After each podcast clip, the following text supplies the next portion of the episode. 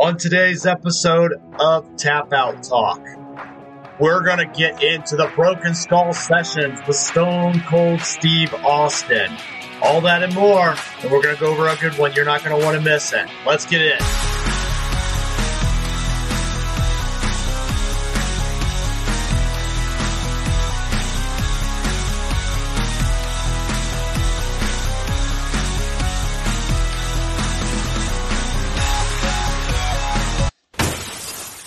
Welcome to episode one, The Undertaker, a new series here on Tap Out Talk.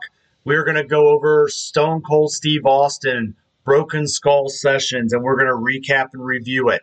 The main key here is is I recap and review, and then you, based on that, decide if you want to invest an hour and about a half to actually watch the actual show. So I'll give you all the highlights um, and then you can decide, you know, if that's the best approach for you or if this was enough information about what you need to get to know about this episode.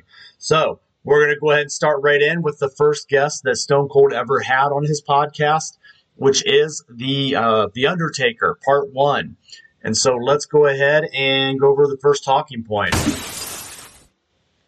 So the podcast actually starts out with um, talking a little bit about the Undertaker in his uh, really getting his start in the wrestling business. And it was a little crazy just to kind of, you know, hear some of the stories because this is not really something I know a lot about about The Undertaker because my first um, experience really watching The Undertaker as a kid was in, you know, the late 80s, early 90s, really, when he uh, debuted in uh, Survivor Series of 1990. And that was, um, you know, actually this larger than life character. And I remember being a kid watching him and thinking, wow, this guy's really scary. And, you know, I just, um, my friends and I talked about him all day at the next day at school. So, um, this segment that Stone Cold kind of takes him through talks about a tag team he was in called the Skyscrapers. Um, and that was back in the NWA National Wrestling Alliance. So the way he got into this was an injury was suffered to uh, Sid Vicious, also known as Psycho Sid, later in his career. Um, he opened up, it was the Taker's first real opportunity in the NWA, and he was brought in as Dan Spivey's new partner when that injury occurred. And the promotion was geared up to actually take on a program with the Road Warriors at Clash of Champions 10. And that's when things got real. Dan Spivey, who wasn't happy with the match build, grabbed a chair and actually beat the crap out of Hawk and Animal. Backstage, the future dead man sat on the edge of a seat in the locker room, expecting his opponents to come throw hands with him. Um, and as he was kind of preparing for that, he was totally shocked when Hawk and Animal strolled in and shook Spivey's hand and thanked him for getting them some heat and said, and looked at Taker and said, Well done for someone who was so green, too. And then when Dan uh, left, or when the Road Warriors left, Dan looked over and winked at uh, his young partner, The Undertaker. And that's when The Undertaker realized that, you know, Spivey was a respected tough guy in the industry, and not even hard nosed brawlers like the Road Warriors were willing to mess with him. So this was an interesting little start to um, a great career. And it was interesting to think that he got his career start off of being brought in to fill a spot in a tag team for a guy that got injured. Uh, so actually, you know, it was Psycho Sid in that spot for many years, and they needed another big man just to plug and play. So it was interesting to hear the Undertaker being so green in the industry. Um, like I said, because I did not know him until he really got into his work with the WWF at the time, uh, which is going to actually go into our next segment. And that is meeting Vince McMahon. Have you ever wondered what it's like to meet Vince McMahon? You ever wondered what that initial interview is like when you actually get to know him as a talent. Well, in 1990, Taker, who wasn't quite called The Undertaker obviously yet, met with Vince McMahon. And at this point, he was just Mark Calaway. And it was the first time he found himself in the receiving end of some tough questions in Vince's office. So McMahon asked his potential new hire um, if he had any hidden talents, and it turned out he did. And um, Austin kind of pointed out here at this point in the podcast that he said that Vince likes to interview guys when he first comes into the company and find out what they do. And um, what the law of the talent doesn't know is when Vince does this, you know, he's like, what do you like to do in your personal life? And then he likes to create a wrestling character off that because he feels like it's the real version of them. Um, and unfortunately, you know, some guys over the years have said, well, I'm a plumber and I, oh, I, I used to work at a trash as a trash man for a trash company. And that's how you end up getting those kind of characters. So Austin, um, kind of made it known and asked Taker what he was asked. And uh, Taker said, well, he had a special talent of uh, singing a little bit in the shower. And as soon as he said it, he regretted saying those words when he left his mouth because, you know, this is a first time employer. And um, it was definitely, you know, a little bit of regret on Taker's end. And there's a funny moment during this interview where the Undertaker shoots that he, you know, he honestly was a little worried that he might become something like Shower Boy. And he knew he was entering a different kind of world with the WWF. And he also knew that McMahon had a penchant for creating over the top cartoonish characters and maybe um, he should have just kept his mouth shut. So, um, in a good reason, in a good way, Vince actually did not see uh, his new wrestler as a wrestling version of Saint Frank Sinatra. He didn't view the Undertaker as that, and so he had something else in mind. And he first referred to Taker as the Undertaker when he actually called him up to offer him a full time gig, and it wasn't meant to be Shower Boy. So uh, he actually retells the story. He says that Vince actually calls him up and he goes, he didn't recognize the number.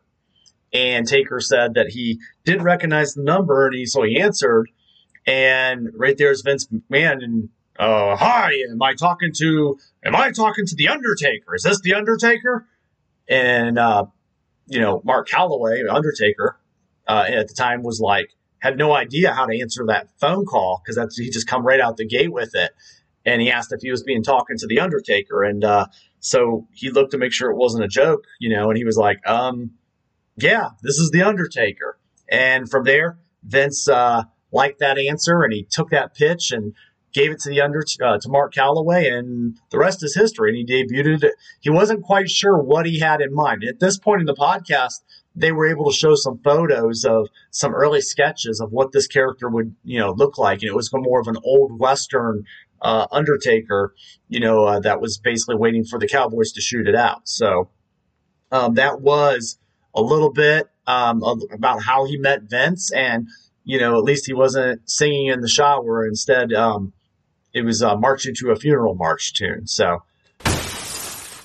Which leaves us to his debut. Now, remember, Undertaker didn't know exactly how he was going to debut. And um, so there was a lot of fear around it. It was Survivor Series 1990. And The Undertaker, um, he also kind of mentioned during this, and he had a little bit of fear because in the debut at Survivor Series, he uh, knew they'd been hyping up this what's going to hatch from the egg bit. Um, and it was at Survivor Series, and there was this big egg, and something was going to hatch out of the egg at Survivor Series on the pay per view. And they haven't told the Undertaker the plans yet for that. And um, the Undertaker just said, "Oh man, I hope I don't have to pop out of this egg." So you know, it's kind of funny to hear Taker tell these stories and to realize that he was basically worried about being shower boy and now worried about being the Gobbledy Gooker, which we learned uh, it was that later on.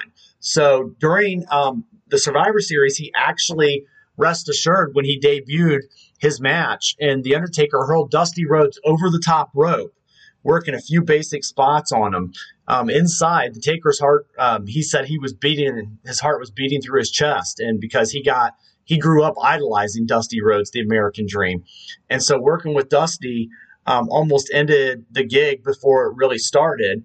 And um, Taker admitted he found it seriously difficult to smile when Rhodes was sailing over the ropes, and he'd come a long way from meeting in WCW with Ole Anderson, um, during which, you know, the Booker told him, um, we got to a point in this conversation where they, Ole Anderson uh, in WCW told The Undertaker he would never amount to anything in the business. He would never, you know, amount to a dime. There was a real good moment between him and Austin here because if you remember, Austin was – uh, told a similar thing by Eric Bischoff. And, you know, they said, there's no way I can market you with your black boots and your black trunks. You're just kind of too boring. So uh, you could tell both of these, you know, I'm going to say Hall of Fame legends, even the Taker's not in the Hall of Fame yet, but future Hall of Fame legends.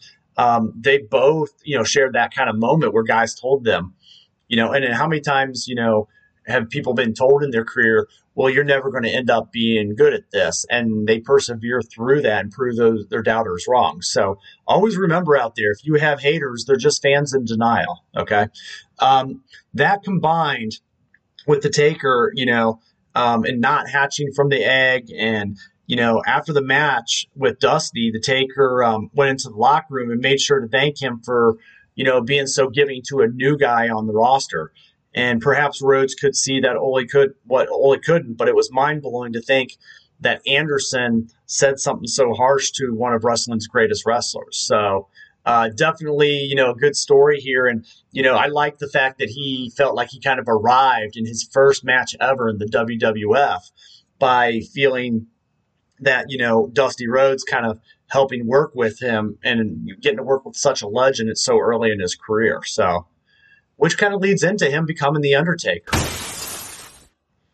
And to become the Undertaker, it was a challenge. He was actually first introduced by the Million Dollar Man Ted DiBiase, and um, that was his first manager uh, actually, he was hired in by DiBiase to be the Undertaker for the Survivor Series, and then he was passed off to Brother Love, who was his initial manager for the longest time.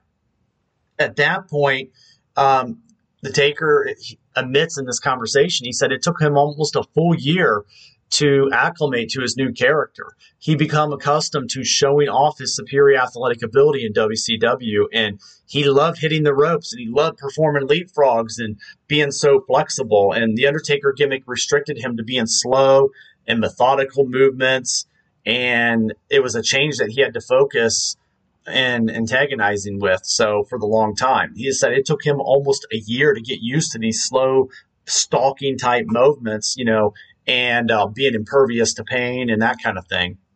So he had to learn not to sell moves and he had to learn to, you know, just be a lot slower in his approach.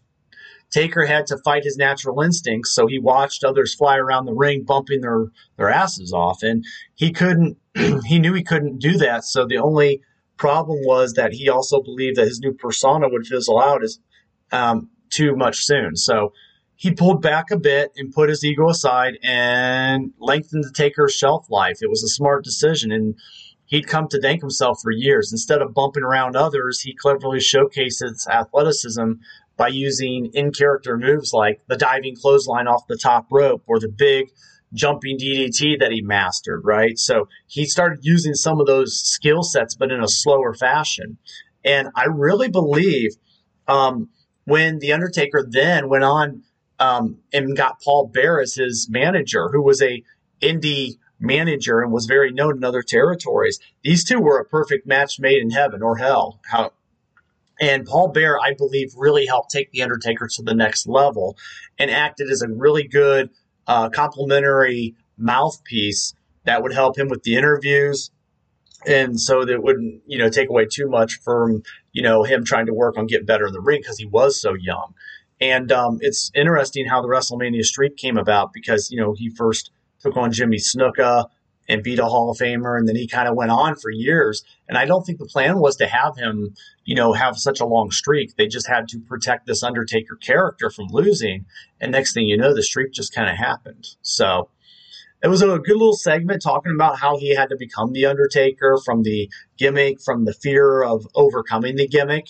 Uh, you know, because let's be real, you gave this gimmick to anybody else with less talent than Mark Calaway, you know, it probably wouldn't work out as well. Um, you my guys might remember they tried to do a good version of the Undertaker many years ago with, um, I, believe it was Kevin Thorn, and they called him Mordecai, and it just kind of fizzled out. Next, we get a little bit of a fun story in the interview, and um, the Undertaker tells Austin about a time uh, with the rap um, rock group Cypress Hill. And by his own admission, The Undertaker was a bit of a party animal back in the day. And that led to one of the most prestigious stories among his WWF peers in the 90s. So they were in the middle of a 17 day European tour overseas. The Undertaker told some friends he was going to take a night off from drinking and he and hit the sack a little early. Well, first he noticed, uh, first he decided to pop into a hotel bar to say hello to everyone and an innocent decision that would lead to one of the most memorable evenings of his life. Cypress Hill was in there hanging out with the roster, and one of them made the mistake of calling the Undertaker out um, when he went to leave. And he told Austin he decided to show them a thing or two, and he actually ended up putting one of the band members to bed in the wee hours of the following morning. So, you know, he was all ready to kind of relax, and they was basically kind of was like, "Oh, I thought you were kind of a party man," and so, you know, they kind of called out his man card a little bit, and um, at that point, you know, they went back and they partied all to the crazy hours in the morning, and X Pac was actually there too, sleeping on Taker's shoulder in the band's hotel suite. And The Undertaker was the last man standing and even managed to no sell how hungover he was for the next few hours later in the hotel lobby before boarding the bus. So um, we're just going to say this little match, he's undefeated in the uh, this matchup in the series. So Taker one, Cypress Hill zero. Up next, we talk a little bit about how the Undertaker possibly was supposed to go to WCW Nitro during the midst of the uh, Monday Night Wars with WWF. And there's been a lot of talk over the years why The Undertaker never left the WWF to rejoin WCW. At this time, you know, they were throwing so much money at talents, and they got guys like Kevin Nash and Scott Hall and even Hulk Hogan to go over there and revitalize that brand. So some claim that he almost did before becoming his biker character in 2000. Uh, Kevin Nash kind of tells a story um, in a different uh, interview where he said that the whole biker gimmick was preparing him for ditching the Undertaker character to leave the WCW to see if he could still make something else work. Um, Eric Bischoff actually also stated this and, and, confirmed it on his podcast as well, and that he um, wouldn't have known what to do with Mark Calaway if the Taker gimmick, you know, wasn't allowed to move with him, which it would have been copyrighted by WWF. So uh, the Broken Skull session here actually cleared everything up. Taker couldn't forget what Ole Anderson actually said to him in the late 80s, and that he never stopped thanking Vince for being the one guy that actually gave him a chance. Um, and so, you know, that's, I think it's kind of important. Taker's a loyal guy. And even though there was probably big money being thrown at him, he said he told McMahon in the mid 90s that he'd go down with the ship if it came to that. And there was no way in hell that he was leaving for WCW, even when they were booting uh, the WWF's ass and the ratings. And this kind of loyalty is admirable. But Taker was also keen on um, to stress where he was aware of how much money that he could have made back then. But still, he ended up receiving um, a pay slips for one-off matches that made for all the lean for the new generation on the back end. So basically, um, it was a risky move for him to kind of, you know, leave this dead man gimmick, right? But he did go on to become WWE champion. And um, he then went on to do the American Badass gimmick, which kind of did get him eased into the Attitude Era along with Stone Cold Steve Austin and a lot of other guys. So speaking of the American Badass gimmick, um, we went from the dead man, and you could see the WWF like slowly, you know, showing the Undertaker on a motorcycle. You know, so you have the dead man on a motorcycle, and then they were easing us into the American badass gimmick. So even though turning the Undertaker into a realistic biker idea was the Undertaker's idea, it was one that he actually kind of found terrifying. Um, and then this part of the podcast, Stone Cold actually plays um, some footage with a reinduction of the Undertaker at Judgment Day 2000 when Stone Cold Steve Austin um, basically said that he was mega nervous before entering the ring and he was opening up for the first time and giving fans a look into the real man behind the supernatural Undertaker character. So he was very nervous, but he knew he had to um, get along with the, you know, uh, corporate. He had to get, go along with the corporate attitude era that they wanted to go with. So um, that, if it was poorly received, also he knew that it would destroy almost a decade of hard work that he did and ruin him as a wrestler. So becoming the American badass. Um, wasn't simply a case of chewing tobacco and cutting promos and wearing denim, you know, denim shirts. It was metaphoric change that could easily have been shattered the years of dedication to the character that people adored. Taker knew that, so he was going wasn't going to really, you know, in his words, fuck around with it, it being a half baked, you know, tweak. he wanted to meet the challenge head on and evolve the gimmick to extend his career because he knew his career would die in the Attitude Era. So, and it worked, and it slowly but surely created anticipation and actually want made fans want the dead man character to come back, in which they were able to actually go back to the dead man character after being the American badass in the Attitude Era died down. So this was um, fascinating to hear, you know, the Undertaker talk about this himself in this interview, and I really enjoyed like hearing, you know, kind of clearing up the rumors about WCW, and because I'm sure back then they were throwing lots of money at him, but you know, again, um, you know, that was Vince's prize guy, and he was 100% loyal. And I think this proves why he's such a locker room leader to a lot of the younger guys for years to come. But and not only that, but he was able to take a possibly impossible gimmick to get over and actually make it work and then adjust to the attitude era and become the American badass and then adjust back after that. So kudos to the Undertaker. And I mean, this story I enjoyed, and it really made us realize like why he is such a legend in this business, and there probably will never be another guy like him. Up next, they talked a little bit about retiring and what would be the Undertaker's retirement match. we are then shown, and this was at WrestleMania 28. We were then shown a classic image of Taker and Shawn Michaels. Um, so this actually happened at the Taker Shawn Michaels Triple H Hell in a Cell match, and the stage um, really wasn't pre-planned. And according to the Undertaker, you know, the way this match ended with this iconic, you know, at the top of the stage, them all kind of riding off in the sunset together. Um, it happened organically, and there was a genuine tear running down his cheek because he really did believe that was a wrap of an epic career. The Undertaker recalls thinking that he retired following that year and that he had nothing left to prove after the four storming back to back matches with um, Michaels and Triple H. And later that night, he remembers the pain searing through his body and the adrenaline wore off. And that cemented in the Taker's mind that he would have to embrace the reality of the situation and hang up the boots for good. Um, but Vince McMahon, it's always Vince McMahon. And, uh, you know, he convinced The Undertaker to have one more match, one more run. And of course, that turned into another run and another run and yet another. And he's still operating in that mindset that every match could be his last. And, um, you know, as of this point, you know, The Undertaker, as of this year in 2021, did say, oh, well, I'm retired now officially.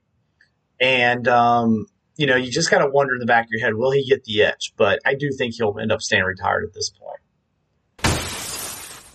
We then go into a little bit of talk about the streak. So the streak started, like I said, when he began his WrestleMania streak with, against Jimmy Snuka. And um, over the years, he's fought every legend and um, has been undefeated against them, from Ric Flair to uh, Shawn Michaels to Triple H to uh, Batista. I mean, you name them all, and The Undertaker has beat them at WrestleMania. And this was at WrestleMania 30. And um, the Undertaker was taking on Brock Lesnar, who was a dominant beast in the industry already for years. And it was one of those, you know, he was coming off the feud. And then, you know, I remember seeing this match myself live. And I remember being shocked. And I actually thought they messed up. I thought the referee messed up the count, or I thought they didn't, you know, I was like, there's no way they could have just made The Undertaker lose his streak to Brock Lesnar. And, um, you know, you had to read that, you know, subheading again. But when it came down to it, the Undertaker was out flat cold at the hands of Brock Lesnar at WrestleMania 30. Crazy, um, kind of a sad note about this is the Undertaker doesn't remember um, even having that match, and he was very out of it post match WrestleMania 30.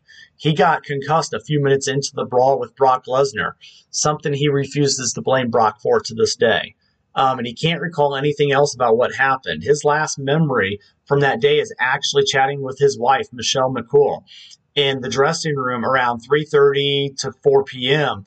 that afternoon, and things get hazy when he tries to think about prepping for the match, the bout itself, and what went down, and uh, when he returned from the curtain. Uh, Taker's memory picks up again when he was laying in the hospital bed at 4 or 5 a.m. the next morning. The concussion crew um, the concussion basically screwed up his confidence going forward, and he was uh, still unable to pick out exactly when he got concussed in the match. but he can see himself wobbling a little bit after a few minutes. And then when rewatching, and he thinks it might have happened when he took one of uh, Brock's many superplexes. And so it's a kind of a sad story to tell you how real this industry gets. And, you know, I like the term, you know, when people say wrestling's fake, I, you know, I hate hearing that. I think we all hate hearing that as fans because it doesn't mean these guys aren't athletes.